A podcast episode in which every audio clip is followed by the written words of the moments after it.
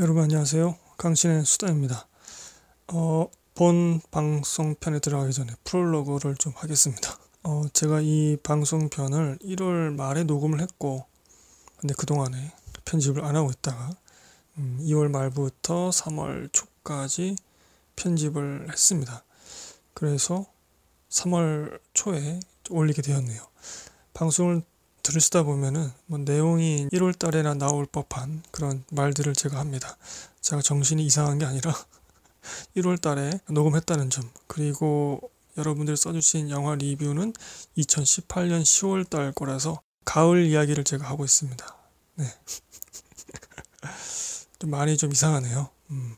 2018년 10월 달 것을 1월 달에 녹음하고 그거를 3월 달에 업데이트 하니까 네, 이게 뭔가 좀 가을, 겨울, 봄 이렇게 다 어, 담을 수 있는 멀티플렉스 같은 그런 느낌으로 여러분 청취해 주시면 되겠습니다. 자, 그럼 여기서 프롤로그는 마치고요. 본 방송편 청취해 주시기 바랍니다.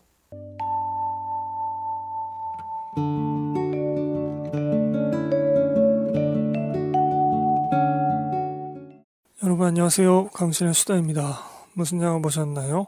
10월 달편 녹음해 보겠습니다. 2018년 10월 달 걸 하고 있습니다. 횟수로는 지금 2년 전 거를 녹음하겠습니다. 엄청나게 많이 밀렸네요. 어, 여러분 설 연휴 즐겁게 보내셨나요? 음, 맛있는 것도 많이 드시고 또 가족들과 오랜만에 회포도 푸시고 그런 시간들을 보내셨길 바라겠습니다. 자, 2018년 10월 개봉작 중에서 스크린 숫자 1위 창궐이고요. 1351개. 좀비 나오는 사극이었죠. 그 다음에 흥행 1위는 보헤미안 랩서디 994만입니다. 10월 31일 날 개봉했는데 최종적으로는 994만 기록했네요. 어, 보헤미안 랩소디가 이렇게까지 흥행한 줄 몰랐네요. 저 개인적으로는 뭐 이렇게 뛰어난 영화라고는 생각하지 않습니다만 그 노래가 좀 돋보이게 만들었기 때문에 흥행했을까요? 뭐 상영관에서 노래도 부를 수 있는 그런 특별 시간을 갖기도 하고 뭐 그랬죠. 자 이제 본격적으로 빨리빨리 지금 횟수로 2년치가 밀려있기 때문에 여러분들이 써주신 것들 읽어보도록 하겠습니다. 자 2018년 10월 2일 날 NY 닉스님께서 안녕하세요 강신님 어느덧 완연한 가을이네요. 곧 10월의 마지막 밤도 곧 찾아오겠죠. 그 10월도 조금 느낌이 좀 다르죠. 음, 좀 특별한 느낌도 있는 것 같아요. 11월도 좀 그렇고 그 달만의 좀 느낌이 좀 다른 것 같습니다.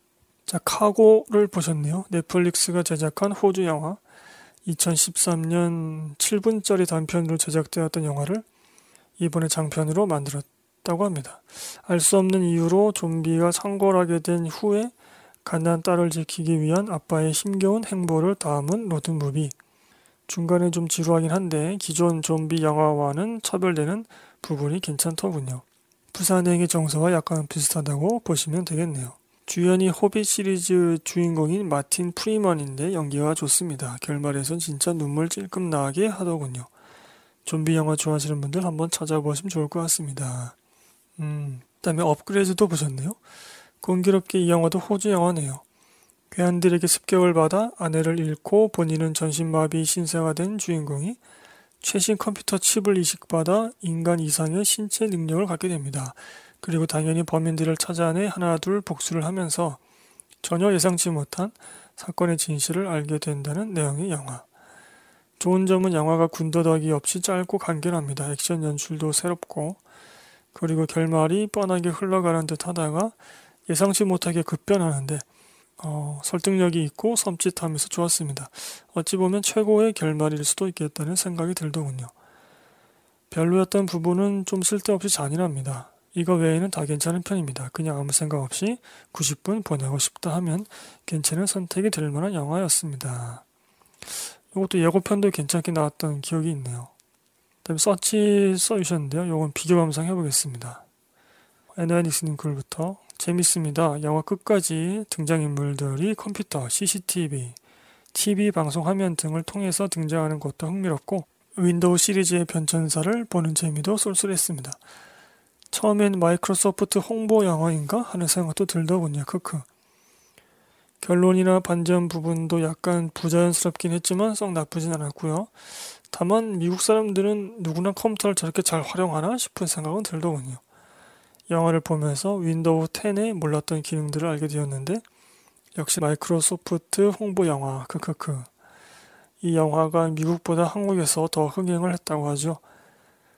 아, 물론 한국계 미국인 가정의 이야기라 그런 이유도 있겠지만 썩 괜찮은 재미를 주는 영화라서 관객에게 선택을 받은 것 같습니다. 추천합니다. 이렇게 써주셨고 어, 데이비 베컴님도 이거 보고 써주셨는데요. 11월 14일 날 적어주셨는데 제가 좀 땡겨와서 함께 읽어보겠습니다. 서치 극장에 걸려 있을 때부터 보고 싶었는데 내용에 걸맞게 컴퓨터로 보고 싶어서 굳이 기다렸다가 감상했습니다. 예상보다 큰 재미가 있진 않았습니다. 기대 없이 개봉 초반에 보았다면 꽤 흥미롭게 감상했을 것 같네요. 어, 저는 주인공이 현란한 컴퓨터 사용 기술을 보고 배우려고 했는데 그냥 평상시에 쓰는 일상적인 것들만 활용하더군요. 그 부분에서 김이 셌습니다. 대부분의 장면이 컴퓨터 장면이나 카메라, 동영상, CCTV 등으로 간접적으로 보여집니다. 그 화면과 영상을 카메라로 찍은 것이니 어, 관객은 렌즈를 두세 번 거친 결과물, 영화를 보게 되는 것이죠. 그런데 이게 또 컴퓨터로 감상한 제게는 더 직접적으로 느껴지더라고요. 영화를 보는 게 아니라 제가 해당 영상을 검색하고 직접 보는 듯한 느낌. 중간에 클릭하고 싶은 욕구도 몇 번 들었습니다. 어, 그러네요. 이게 무슨 약간 그런 느낌도 드네요. 무슨 세계 안에 또 세계가 있고 그, 그 안에 또 세계가 있는 어, 그런 영화들 있지 않았나요? 예전에? 어, 그러니까 이 서치란 영화 그 화면 구성이 이렇게 뭐 컴퓨터 화면, 그다음에 TV 화면 이런 것들로 되어 있는데 그런 화면들을 스크린 또는 카메라로 찍어서 보여주고 근데 그것을 또 VOD로 다운받아서 컴퓨터로 보셨다는 얘기잖아요. 그러니까 뭔가 좀 진짜 신기하긴 하네요. 예전에 그 옥자 편에서도 제가 말씀드린 적이 있는데 그 동물이 몹쓸 짓을 당하는 거를 카메라로 찍어서 그거를 뭐 보여주는 그때도 카메라를 한 두세 번 정도 필터링을 거쳐서 보여준 것도 있었죠. 잔혹성 이런 것들을 좀 줄이는 거죠. 어, 글 쓰다 보니 신박하긴 신박하네요. 역시 모든 건 기대의 탓입니다. 어, 영화 보기 전에 기대가 좀 크셨던 모양이네요. 이야기 흐름은 좀 뻔하다는 평이 많던데 저는 영화에서 의도하는 대로 이리저리 끌려다녀서 대놓고 말해주기 전까지 범인이 누군지 당최 모르겠더라고요. 덕분에 끄지 않고 끝까지 감상할 수 있었습니다. 그리고 댓글로 휴대폰 질문에 답변해 주셔서 감사합니다 모두들. 저도 탁탁 칠 수 있는 커티 자판을 좋아해서 어, 불치병, 블랙베리를 써봐야만 낫는다는 불치병을 근 10년 앓고 있는데 블랙베리가 얼른 부흥하면 좋겠습니다. 네, 블랙베리도 스마트폰 쪽으로 뭐 진출했다는 그런 얘기를 제가 들은 것 같은데 그 물리자판이죠. 저도 물리자판을 좋아해서 꾹꾹 누르는 그 맛이 있잖아요. 아, 아쉽네요. 자, 서치, 어, 에드완 닉스님, 데이비 베컴님 함께 읽어보았고요. 그 전에는 업그레이드, 카고 읽어보았습니다. 자, 10월 2일날 데이비 베컴님이 써주셨네요. 강신의 수다님 요즘 더 바쁘신가 보군요. 정말 날씨 요즘 너무 좋습니다. 우리 모두 가능하면 야외 활동을 많이 하는 게 어떨까요? 크크. 네, 10월 달에 그 선선한 느낌.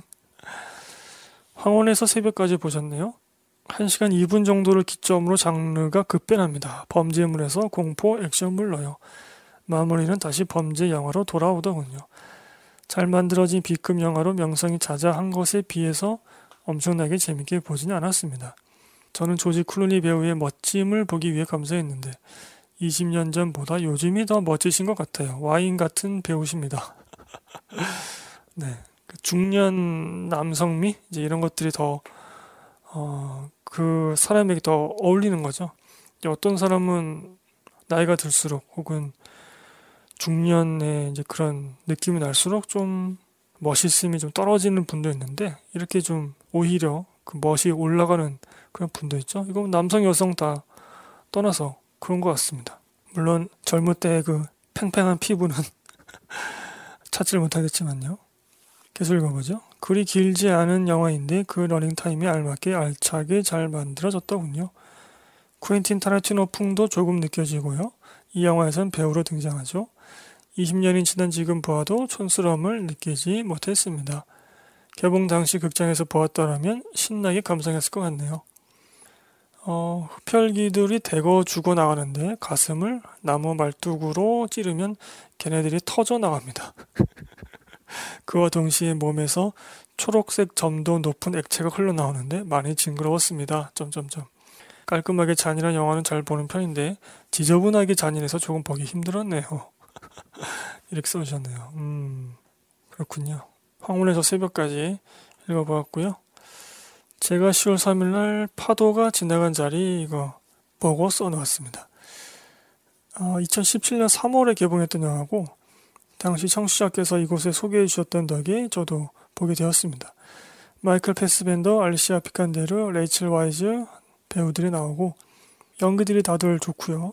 오랜만에 레이첼 누님 봐서 좋았고 알리시아 피칸데르의 일치월장한 연기도 보니 좋았습니다. 알리시아 배우가 아주 예쁘게 나옵니다. 어, 단순한 로맨스물은 아니었고요. 더 깊은 감정들이 존재하고 있고 저는 영화를 괜찮게 보았습니다. 부모와 자식, 혹은 남편과 아내, 혹은 나와 원수 등의 관계를 자연스러우면서도 책임있게 짚으면서 전개되더군요. 이야기 자체는 전형적인 편입니다. 그러나 그 전형성의 매력을 10분 살리면서 감정의 깊이와 여파로 극을 이끌어갑니다. 사랑하는 사람을 위해서 내가 떠날 수 있음을 감내하는 장면들도 나오고요. 뭐 사랑은 쟁취하는 거야 라고 말하는 분도 있지만 그거는 나 중심에서 보는 거고 상대방 중심으로 생각한다면 충분히 아, 다른 얘기도 할 수 있는 거겠죠. 내가 그 사람 곁에 있음으로 해서 그 사람이 더 힘들어지고 더 아프다. 어, 그러면은 여러 가지 고민을 할 수 있겠죠. 어, 여운이 길게 남는 영화고 소개해 주셨던 청취자께 감사드립니다. 분량은 좀 길고요. 느리지만 꾹꾹 눌러 담은 감정 장면들을 천천히 음미하시면 좋을 듯 합니다. 어, 극 중에 나오는 아역이 너무 예뻐서 정말 혼났습니다. 움직임이나 표정 등이 굉장히 자연스러워서 상당히 몰입했고요.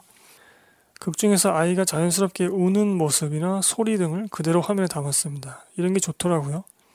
음, 제가 본 파도가 지나간 자리입니다. 아직 못 보신 분들은 로맨스 물이니까요. 한번 찾아보시면 좋을 것 같네요. 자, 베놈 요거 비교 감상 해보겠습니다. 이번에는 데이비 베컴님 글부터 읽어보죠. 베놈 실망했습니다. 꽤나. 그래도 보고 기분 나쁜 정도는 아니었습니다. 전체적으로 이야기 흐름이나 캐릭터 간 관계가 엉성하니 구식이기도 하고 리조트처럼 지어져 있는 실험실만 현대적이지 요즘 작품이라 믿기 조금 힘들었습니다. 실험실을 배경으로 찍은 장면들은 뭔가 묘하게 한국 같다는 느낌이 들더군요. 베놈 캐릭터도 초장부터 착하고 훈훈한 분위기를 풍기는 게 힘 빠졌습니다. 그래도 귀엽긴 하더군요. 귀여워도 될 캐릭터가 아닌 것 같은데 말이죠. 기생충과 숙주 상태의 아, 그 생명체들의 외모는 꽤 인상적이었습니다. 정말 다크해 보이고 몸은 또 엄청 좋습니다. 근육이 막 생기잖아요. 액션은 일부러 저러는 거네 싶을 정도로 필요 이상으로 거칠고 무식하게 보여주더군요.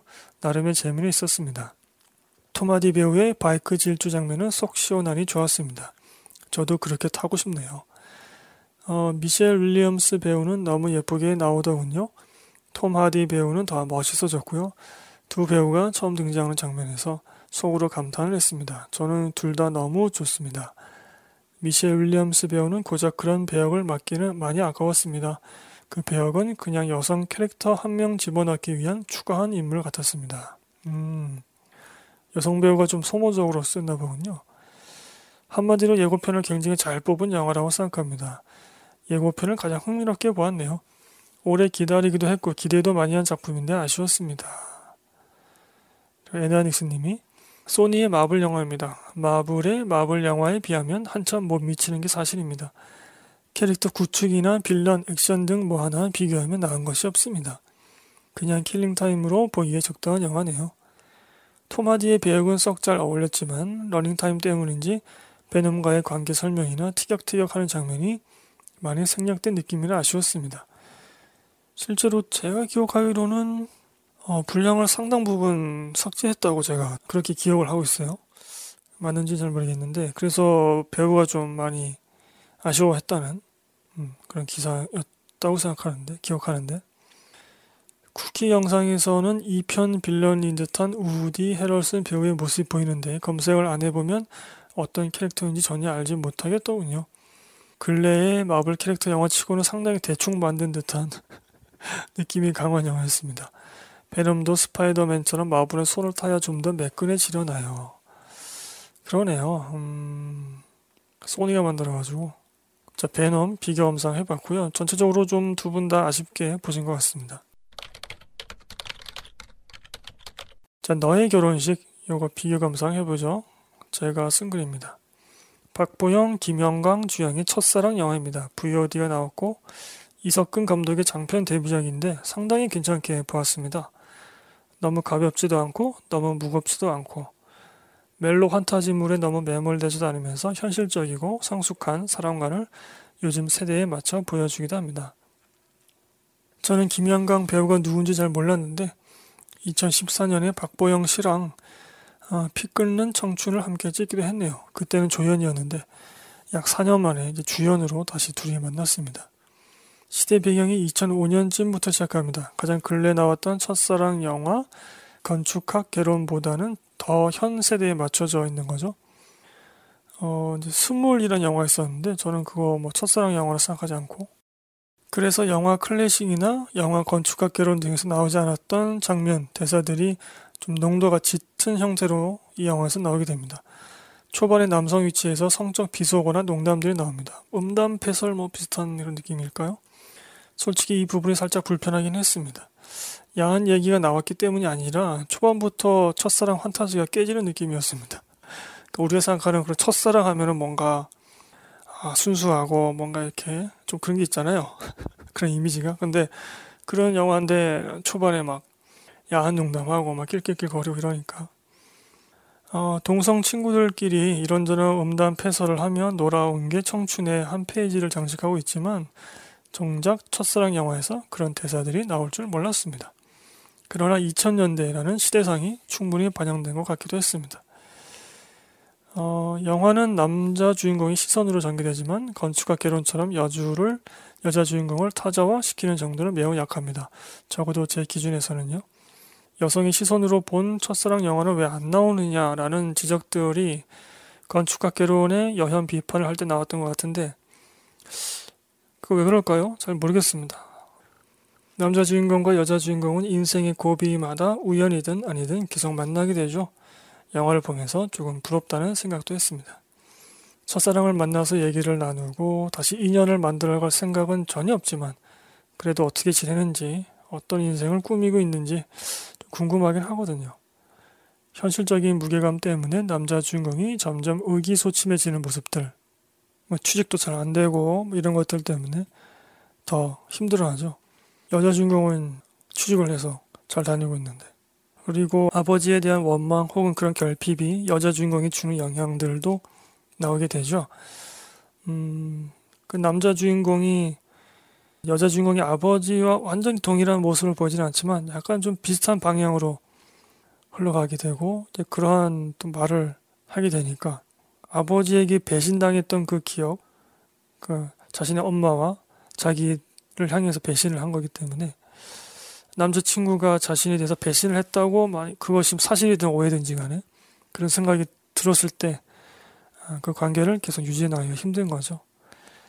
짧지만 세밀하게 짚어주는 각 캐릭터의 내면과 심리들이 나왔기 때문에 그 캐릭터의 예상치 못한 행동을 비판만 할 수는 없더군요.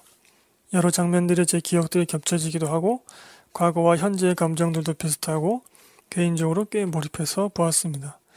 280만 정도 관객이 보았던데 네, 이 정도면 납득이 되는 숫자 아닌가 싶고요. 네, 여러분의 첫사랑은 어떠신가요? 음, 아직도 기억하시는지.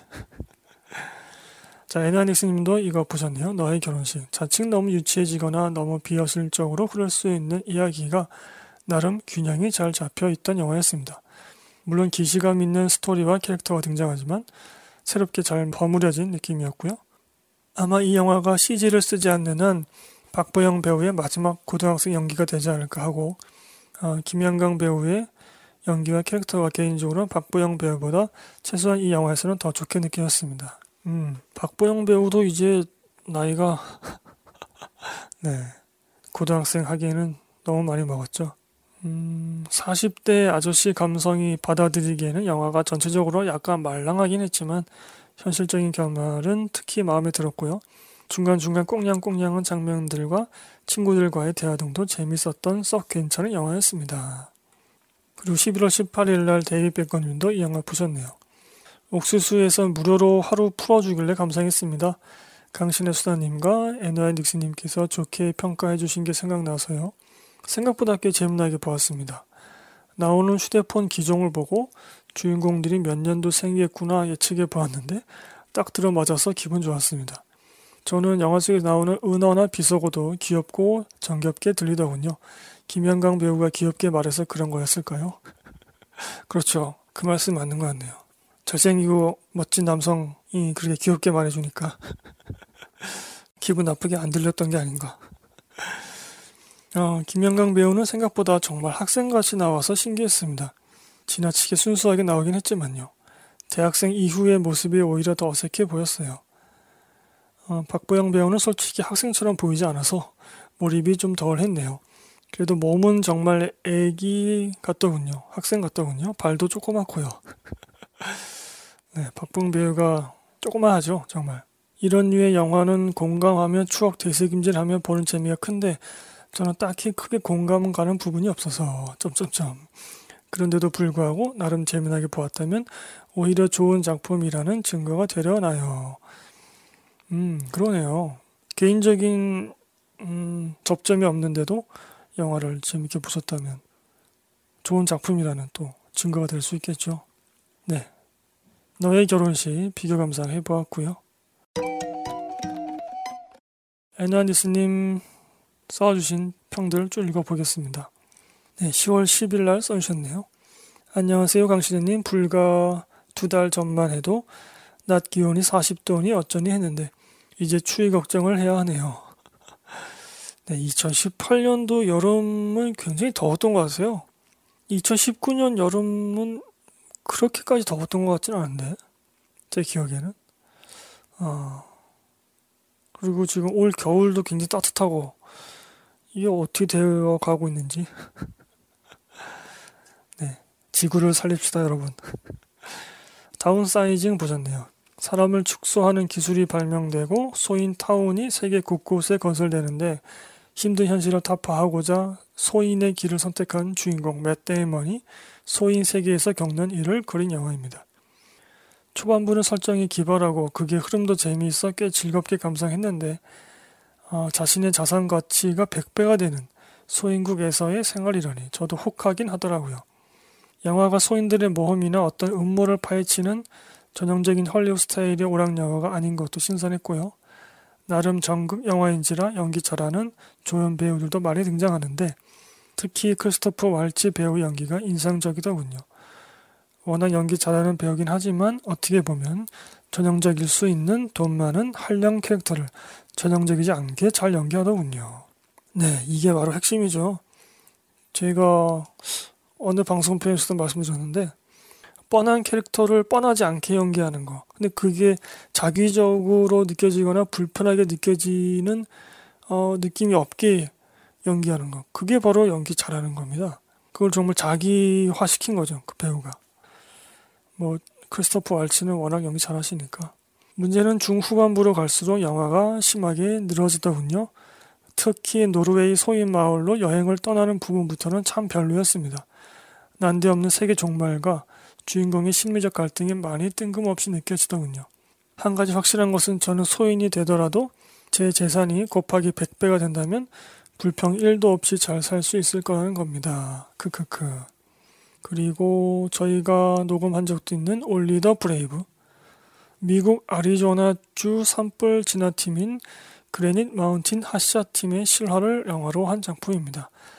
사전 정보가 없이 보다가 결말 부분에 너무 당황스러웠고 슬펐습니다. 영화가 전체적으로 좀 전형적이긴 한데요. 후방 지원만 하던 팀이 초기 진화 특공 대 격인 하샤 팀이 되기 위해서 얼마나 노력을 하는지 각자의 사연이 있는 대원들의 갈등과 화해 그리고 가족들과의 관계 등을 시간 순으로 담담히 보여줍니다. 심지어 산불 진화 장면에서도 영화적 과장 없이 최대한 현실적으로 보여줘서 큰 스릴이나 긴박감은 영화 내내 적은 편입니다. 하지만 이런 연출이 결말과는 너무 잘 어울리더군요. 추천하고 싶은 영화입니다. 이렇게 써주셨네요. 음. 그 캐릭터에 좀 더 집중을 한 영화인데 그렇기 때문에 음, 후반에 그 산불을 그 인물들이 만났을 때에 그 인물들이 겪게 되는 그런 뭐 어려움, 고통, 당혹감 이런 것들이 더 관계에게 더 잘 전달되었던 것 같습니다. 그 전에 이미 어, 캐릭터에 집중하도록 만들었기 때문에 네, 이 영화 좋은 영화입니다, 여러분. 음, 그 재난 영화라기보다는 좀 드라마가 좀 강조된 그런 영화죠. 다음에 호텔 아르테미스도 보셨네요. 범죄자들을 위한 병원이자 안식처인 아르테미스 호텔에서 일어나는 하룻밤을 그린 영화. 설정은 참 흥미로운데 영화는 좀 별로입니다. 하나 위안거리는 나이를 먹어서도 여전히 연기 잘하시는 조디 포스터 배우를 실컷 볼 수 있다는 정도네요. 영화 설정이 조닉에서 나온 킬러 전용 호텔과 비슷한데 이 영화가 성공했다면 조닉과 크로스오버로 영화에 나와도 괜찮을 듯 싶더군요. 어, 그 세계관을 공유해서 다행인지 불행인지 영화가 망해서 그럴 일은 없을 듯 합니다. 다행이네요. 조닉은 네 조닉으로도 지금 벅차죠. 러닝타임이 90분 정도니까 그냥 할 것 없을 때 감상해 보시면 나쁠 것 같진 않네요. 그리고 이어서 암수살인 이제 보고 써주셨는데요. 요건 비교 감상 해보겠습니다. 앤드니스님 두 주연 배우들의 연기 좋고 영화도 섬찟하니 좋았습니다. 이 이야기가 실화이고 마지막 엔딩식 자막에 나온 범인의 결말을 떠올리니 소름 돋더군요. 엔딩은 약간 살인의 추억 분위기를 내려한 것 같은데 아주 살짝 비슷한 느낌이 나긴 합니다. 잔인하고 의도된 연출 없이도 영화 내내 긴장감이 흐르는데 두 주연 배우의 연기가 뛰어나서 그런 듯 합니다. 김윤석 배우는 늘 안정감이 있고 이번에도 잘 하시는 형사 역할이라서 나무랄 곳 없이 연기하셨는데 아 정말 그러네요. 김윤석 배우는 형사 역할을 많이 하신 것 같네. 왠지 느낌이 그러네요. 주지은 배우의 연기가 참 좋더군요. 동네 양아치, 사이코패스, 살인마에다가 찌질함까지 합쳐진 연기를 정말 잘 소화해 낸 듯합니다. 공작 때부터 연기 잘하네 생각했는데 요새 물이 오른 듯합니다. 아, 주지훈 배우의 그 리듬감이 좀 독특하죠. 그 배우 연기 리듬감이 좀 독특합니다. 그래서 더 좀 관객들에게 각인이 되는 게 아닌가 싶기도 하고 자기만의 리듬감을 찾은 것 같아요. 영화 개봉 전 유족들과 마찰도 있었는데 그런 부분은 영화사 측의 명백한 잘못이라고 봅니다. 유족들에겐 굉장히 아픈 부분일 텐데 영화 제작 전에 미리 설명과 허락을 구하는 절차가 빠졌다고 합니다. 다행히도 영화가 이런 살인사건을 단순 오락용으로 소비한 것이 아니라 나름 짐중하게 다루고 있어서 유족들에게 다소나마 위로가 되지 않았을까 싶네요. 수지님도 보셨습니다. 10월 15일날 암수살인. 피해자는 있지만 신고도, 시체도, 수사도 없어서 세상에 알려지지 않은 살인사건을 암수살인이라고 한답니다. 영화를 보기 전까지도 이 제목이 어떤 뜻일까 몰랐는데 영화 중간에 대사로 설명을 해줍니다. 제가 몰라서 그랬겠지만 이 단어를 아는 국민이 얼마나 될까? 이런 제목을 쓰는 게 적절한 건가 하는 생각이 들더라고요. 영화는 나쁘지 않았습니다. 주인공 두 명의 연기가 훌륭해서 둘의 연기로 영화 전체를 끌고 하는 느낌입니다. 김윤석 배우는 그냥 김윤석 배우 연기를 잘했고 주지훈 배우는 열심히 노력하며 연기하는 느낌. 사이코패스 살인자와 형사와의 치밀한 싸움이 주 내용인데 실화를 바탕으로 만든 영화라고 처음에 자막이 나옵니다. 실화라는 게 더욱 충격이었네요. 마지막 엔딩에 두 줄의 자막이 더 나오는데 더 씁쓸한 느낌이 듭니다. 그리고 댓글로 요즘에는 너무 슬프거나 너무 잔인하거나 악역의 연기가 너무 센 영화들을 보면 보면서 좀 힘이 듭니다. 암수살이는 악역의 연기가 너무 세서 좀 힘들었네요. 저한테는. 얼른 보헤미안 랩소디가 아이맥스에서 개방하면 좋겠습니다. 이렇게 써주셨네요. 음, 네, 충분히 그러실 수 있죠. 음, 그러한 느낌이 들 때는, 그러니까, 감정적으로 좀 부대끼는 그런 영화들이 좀 힘들다. 그런 생각이 드실 때는 그런 영화를 피하시는 게 맞죠. 네. 뭐 괜히 뭐 영화 보면서 스트레스 받을 필요는 없잖아요. 음, 그런 측면에 있어서도 관객이 다양한 영화들을 선택할 수 있어야 한다고 생각합니다. 또 스크린 독과점 문제가 또 어느 정도 해결돼야지만 혹은 영화 산업이 한쪽으로만 치우치지 않아야만 관객이 다양하게 영화를 볼 수 있는 선택 폭이 넓어질 수 있는 거겠죠. 자, 순길 오빠님도 보셨네요. 암수살인 진짜 오랜만에 한국 영화 중에 볼만한 상업 영화였습니다. 만족스럽지는 않지만 이 정도면 감독의 의도도 느껴지고 상업적으로도 어느 정도 성공한 결과가 아닌가 싶네요. 중후반부에 가서 좀 맥이 풀리는 느낌 때문에 크게 아쉽긴 했지만 이 정도 영화만 나와도 불만이 없을 것 같습니다. 주지훈의 연기를 보면 배우의 연기도 결국은 배역에 어떻게 어울리는지 그리고 감독이 어떻게 찍는지 이런 것들이 더 중요한 것 같다는 생각이 듭니다. 하지만 결말부의 해결이 너무 아쉽다는 생각이 많이 듭니다. 음, 순길 오빠님은 좀 쉽게 쉽게 풀리는 그런 부분만 빼고는 괜찮게 보신 것 같습니다. 자, 11월 18일 날 저도 보고 썼네요. 미리 땡겨와서 읽어보죠. 청취자분들이 한결같은 호평에 기대를 하고 보았습니다. 기대만큼 좋았고요. 좋은 영화 같습니다. 연출에 크게 무리해서 힘을 주는 느낌도 없었고 주지훈과 김윤석의 케미도 좋았습니다. 영화 총 제작과 각본 동반 작가로 곽경생 감독이 나오거든요. 영평상에서 각본상을 받기도 했고요. 그 탓인지 영화를 보면서 계속 극비수사, 영화 극비수사가 떠올랐습니다. 곽경택 감독이 김윤석, 유해진과 함께 만든 영화였죠. 여기서도 아, 김윤석 씨가 형사로 나오죠. 저는 경찰이 멋진 활약을 펼치는 영화를 좋아합니다. 경찰에게 크게 혜택을 입은 적도 없지만 경찰이 너무 무능하게 나오는 것은 너무 쉬운 아이디어 같거든요. 이 영화에서 경찰 김윤석이 훌륭한 일들을 해냅니다. 청취자께서 말씀하신 대로 돈 많은 경찰이란 캐릭터가 배경으로서 작동하더군요. 단순히 돈을 많이 쓴다는 것이 아니라 이 캐릭터의 성격이나 극중 뉘앙스가 그랬습니다. 신선했고요. 영화 마지막 장면에서는 자신이 타고 다니던 비싼 제네시스 자가용을 아, 내다 판 것으로 생각되는데 택시를 타고 다니죠. 아, 김윤석 경찰 캐릭터의 행동 동기를 좀 평면적으로 느낄 수도 있는데 바로 이 돈 많은 경찰이라는 설정을 감안하고 봐야 조금 더 이해할 수 있지 않은가. 이 사람은 먹고 살기 위해서 경찰 일을 하는 게 아닙니다. 그냥 경찰이 좋아서 경찰을 하는 그런 사람입니다. 어, 원체 돈이 많으니까. 그래서 돈을 막 쓰고 막 혼자서 이런 어려운 사건을 해결하려고 하고 뭐 그런 거죠. 또 영화 후반 대사로 직접 언급하는 자신의 사명감이 이런 측면에서도 이해가 되는 거죠. 실화를 바탕으로 한 탓인지 정말 한치 앞을 예상하기 힘들더군요. 이야기도 꽤 좋았고요.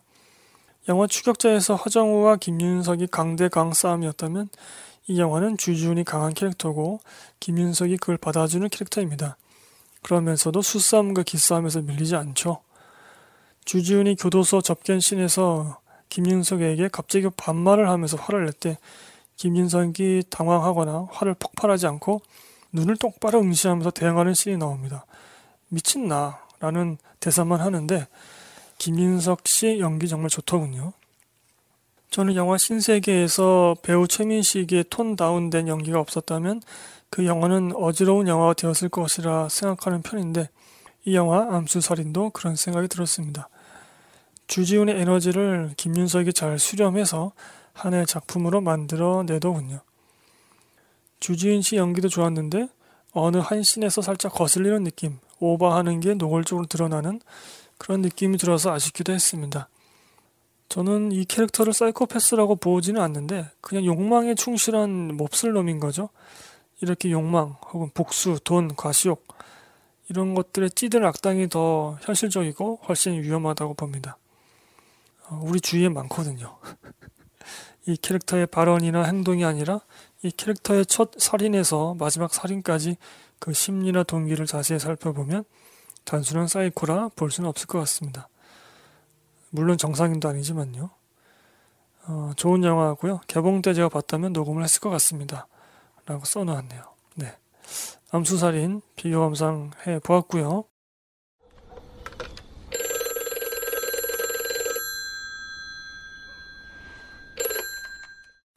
어, 10월 16일 날 데이비 베크님이 곰돌이 푸 다시 만나 행복해 보셨네요.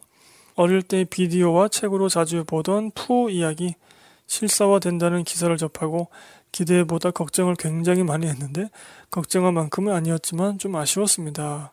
캐릭터들이 많이 노쇠한 걸로 보이더라고요. 외모나 목소리가 색깔이 너무 많이 바래서 떨어진 지 오래된 낙엽의 색깔이었습니다. 특히 제가 제일 좋아하는 티거가 봉제 인형도 나이가 드는 걸까요? 아니면 그저 오래된 낡은 모습을 표현하려 한 걸까요? 중년이 된 크리스토퍼 로빈에 걸맞게 말입니다. 내용은 자주 접할 수 있는 힐링 이야기입니다.